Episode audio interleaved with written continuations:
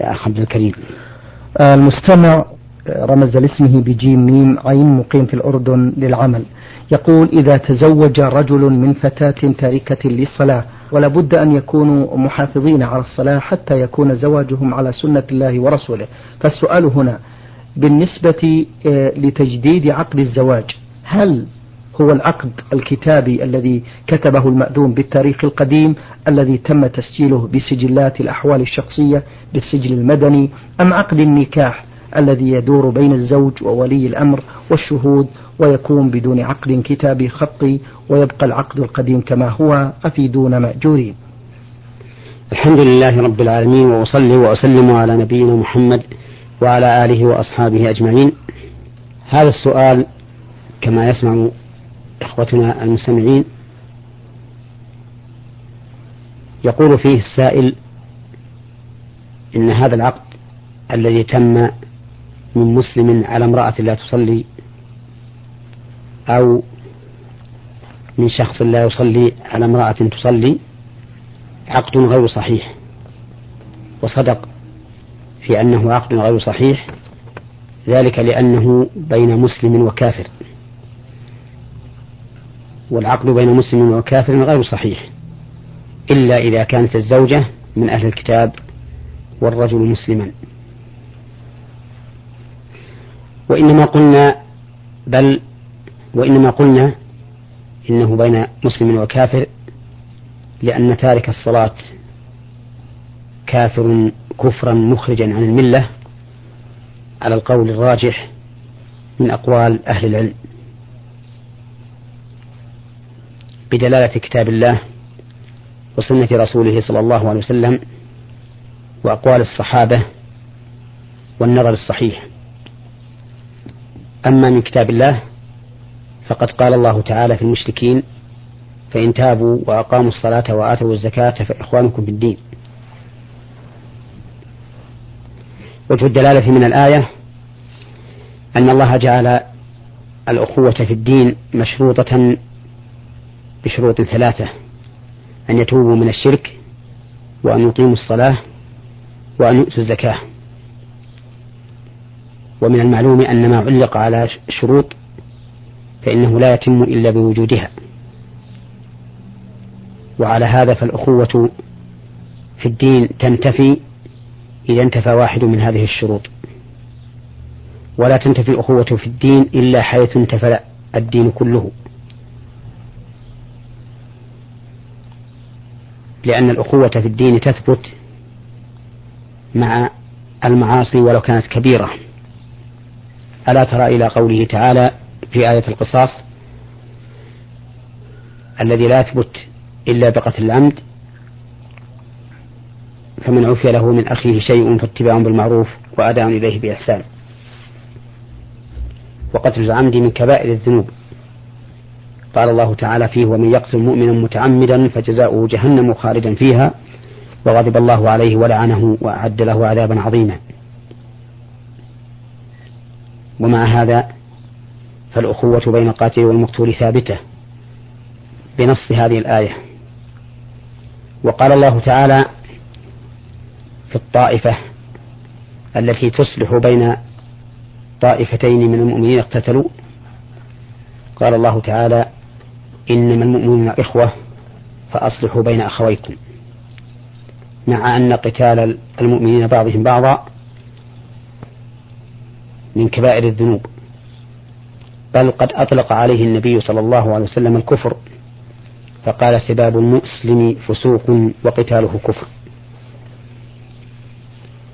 فلنرجع إلى الآية التي ذكرناها دليلا على كفر تارك الصلاة لنبين وجه دلالتها. قال الله تعالى فإن تابوا أي من الشرك وأقاموا الصلاة أي أتوا بها قائمة على الوجه المطلوب منهم وآتوا الزكاة أعطوها لمستحقها فإذا اختل واحد من هذه الثلاثة فليسوا إخوة لنا في دين الله ومع ذلك و و ويعني ذلك أنهم كافرون. وإلا لكانوا إخوة لنا وإن عملوا معصية. فإذا تابوا من الشرك ولم يقيموا الصلاة ولم يؤتوا الزكاة فليسوا إخوة لنا. وإن تابوا من الشرك وأقاموا الصلاة ولم يؤتوا الزكاة فليسوا إخوة لنا في ظاهر الآية الكريمة.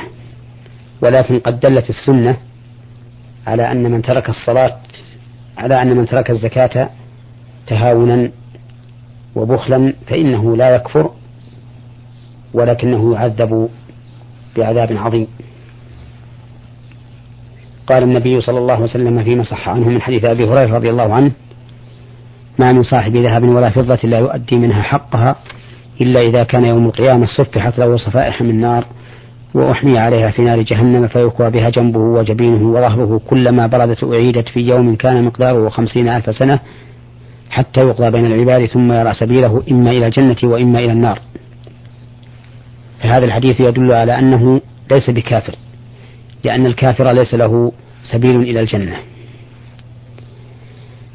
فتبقى الآية دالة على أنهم إن بقوا على كفرهم وشركهم فهم كفار وإن لم يقيموا الصلاة مع ترك الكفر والشرك فإنهم كفار. وأما من السنة فقال النبي صلى الله عليه وسلم بين الرجل وبين الشرك والكفر ترك الصلاة. أخرجه مسلم من حديث جابر بن عبد الله.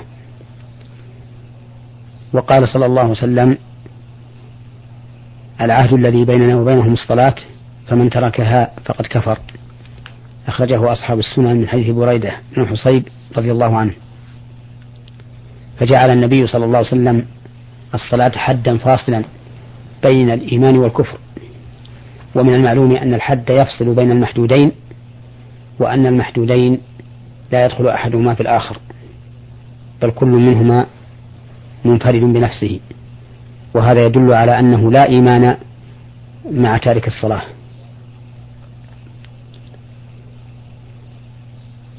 وأما أقوال الصحابة فقد قال عمر رضي الله عنه لا حظ في الإسلام لمن ترك الصلاة والحظ النصيب ولا هنا نافية للجنس فنفيها عام شامل.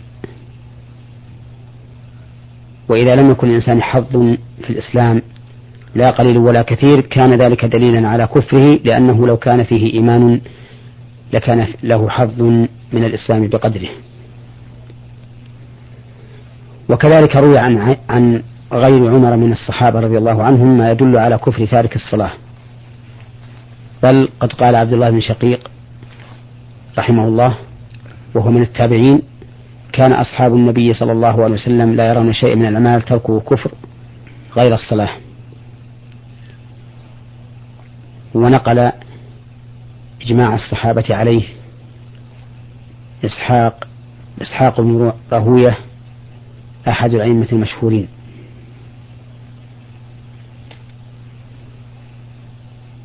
وكما أن هذا مقتضى دلالة الكتاب والسنة وأقوال الصحابة فهو أيضا مقتضى النظر الصحيح.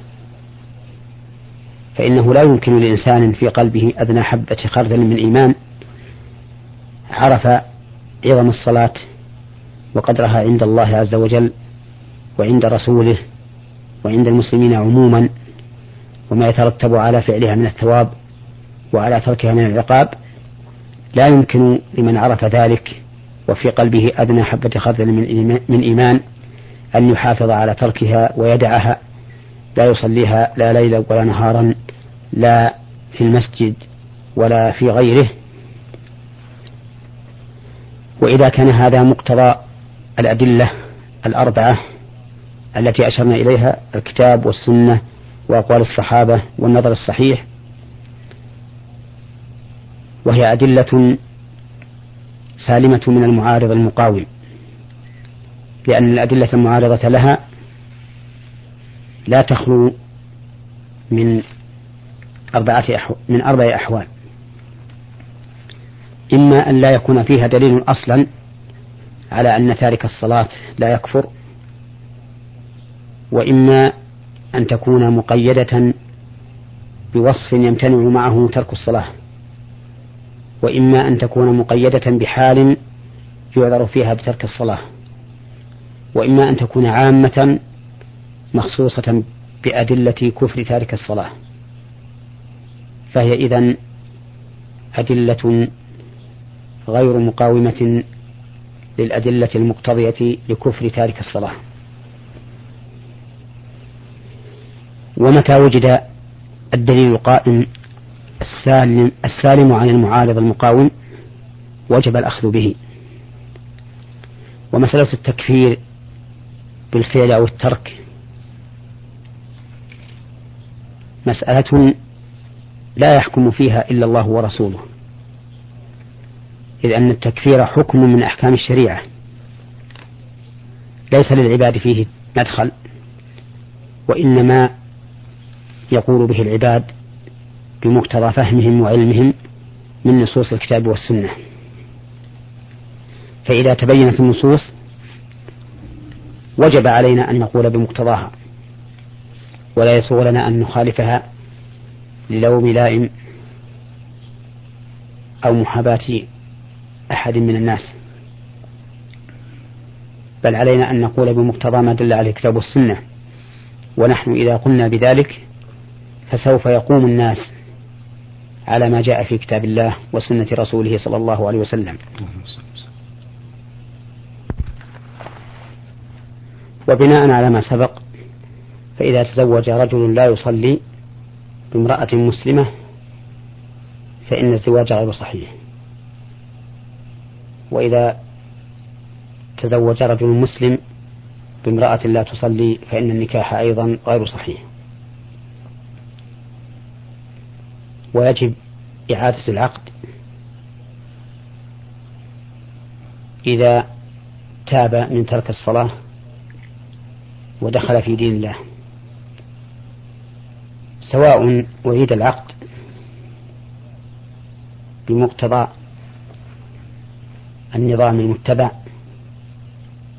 بأن يكون إعادته على يد مأذون معترف به أو أعيد العقد بحضور الولي والشهود وإن لم يكن عن طريق المأذون. المهم أن يعاد العقد على وجه شرعي صحيح. نعم. أثابكم الله يا فضيلة الشيخ. هذا المستمع آه، آه، محمد زين الدين من أثيوبيا يسأل عن التوفيق بين الآيتين الكريمتين من سورة هود. أعوذ بالله من الشيطان الرجيم.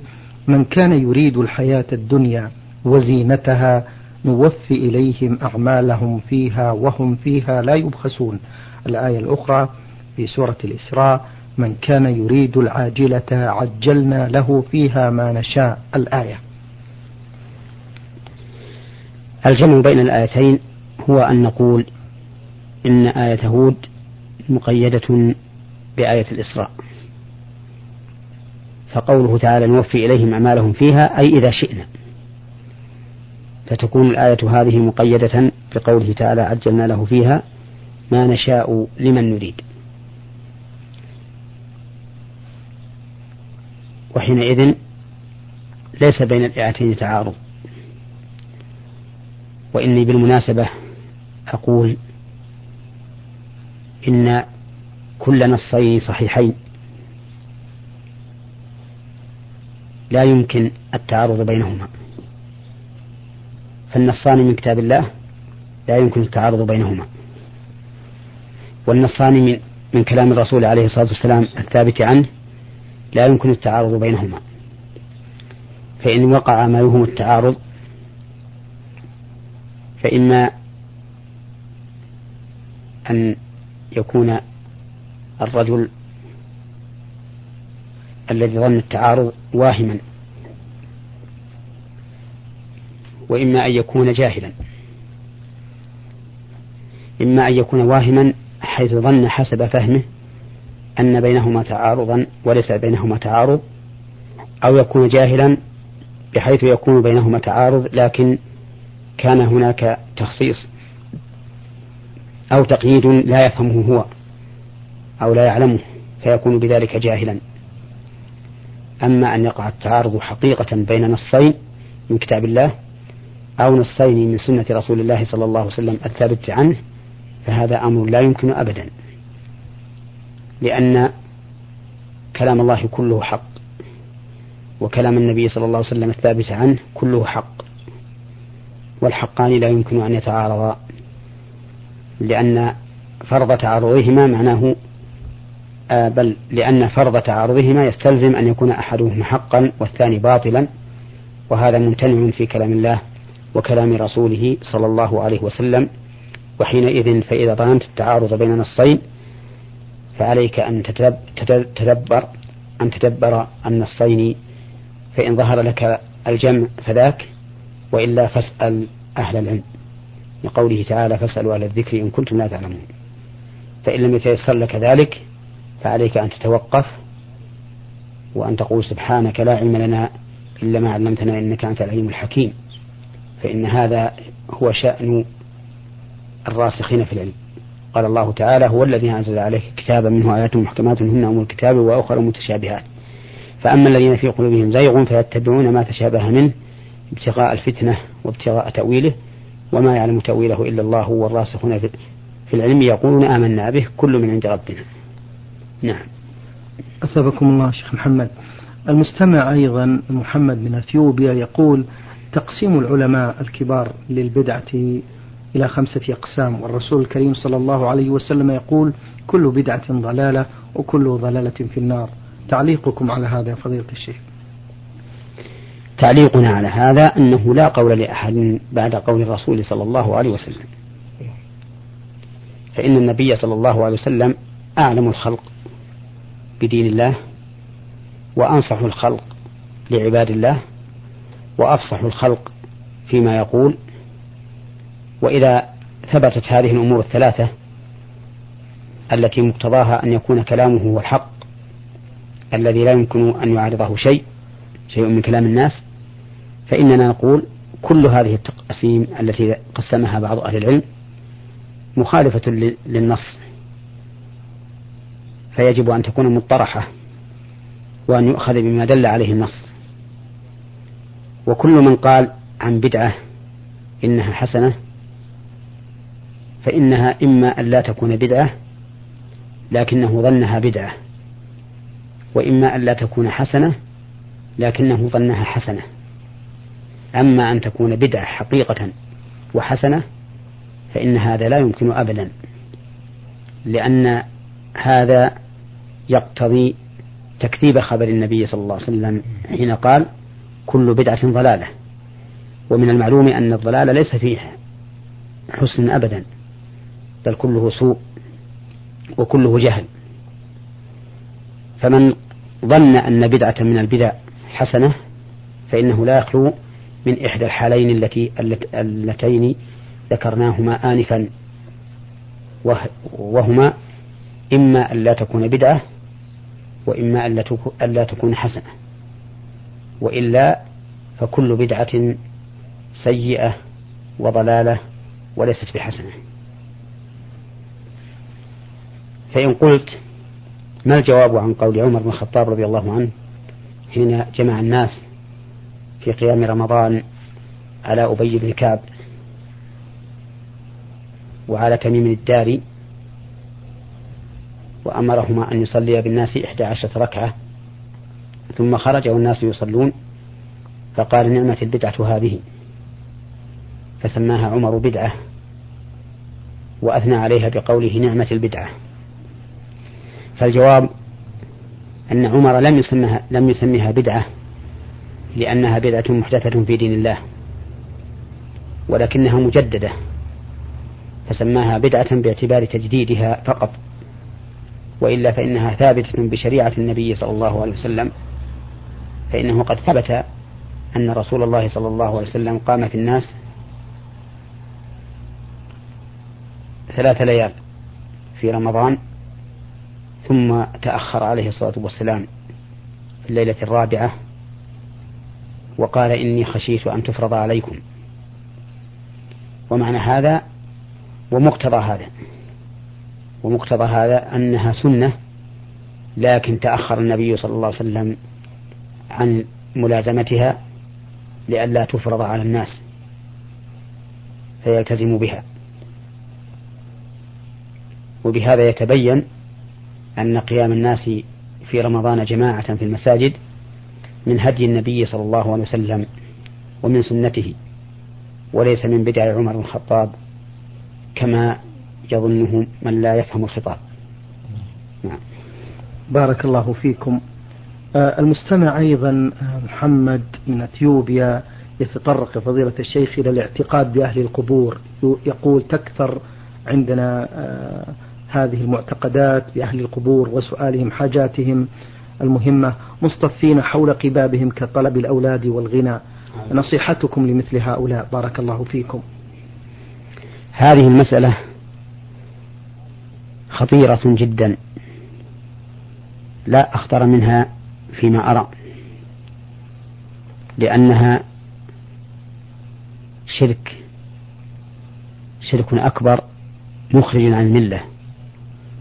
فإن من أتى إلى القبور ودعاهم واستغاث بهم لتفريج الكربات وحصول المطلوبات كان داعيا غير الله عز وجل فكان مشركا في دينه وضالا في عقله.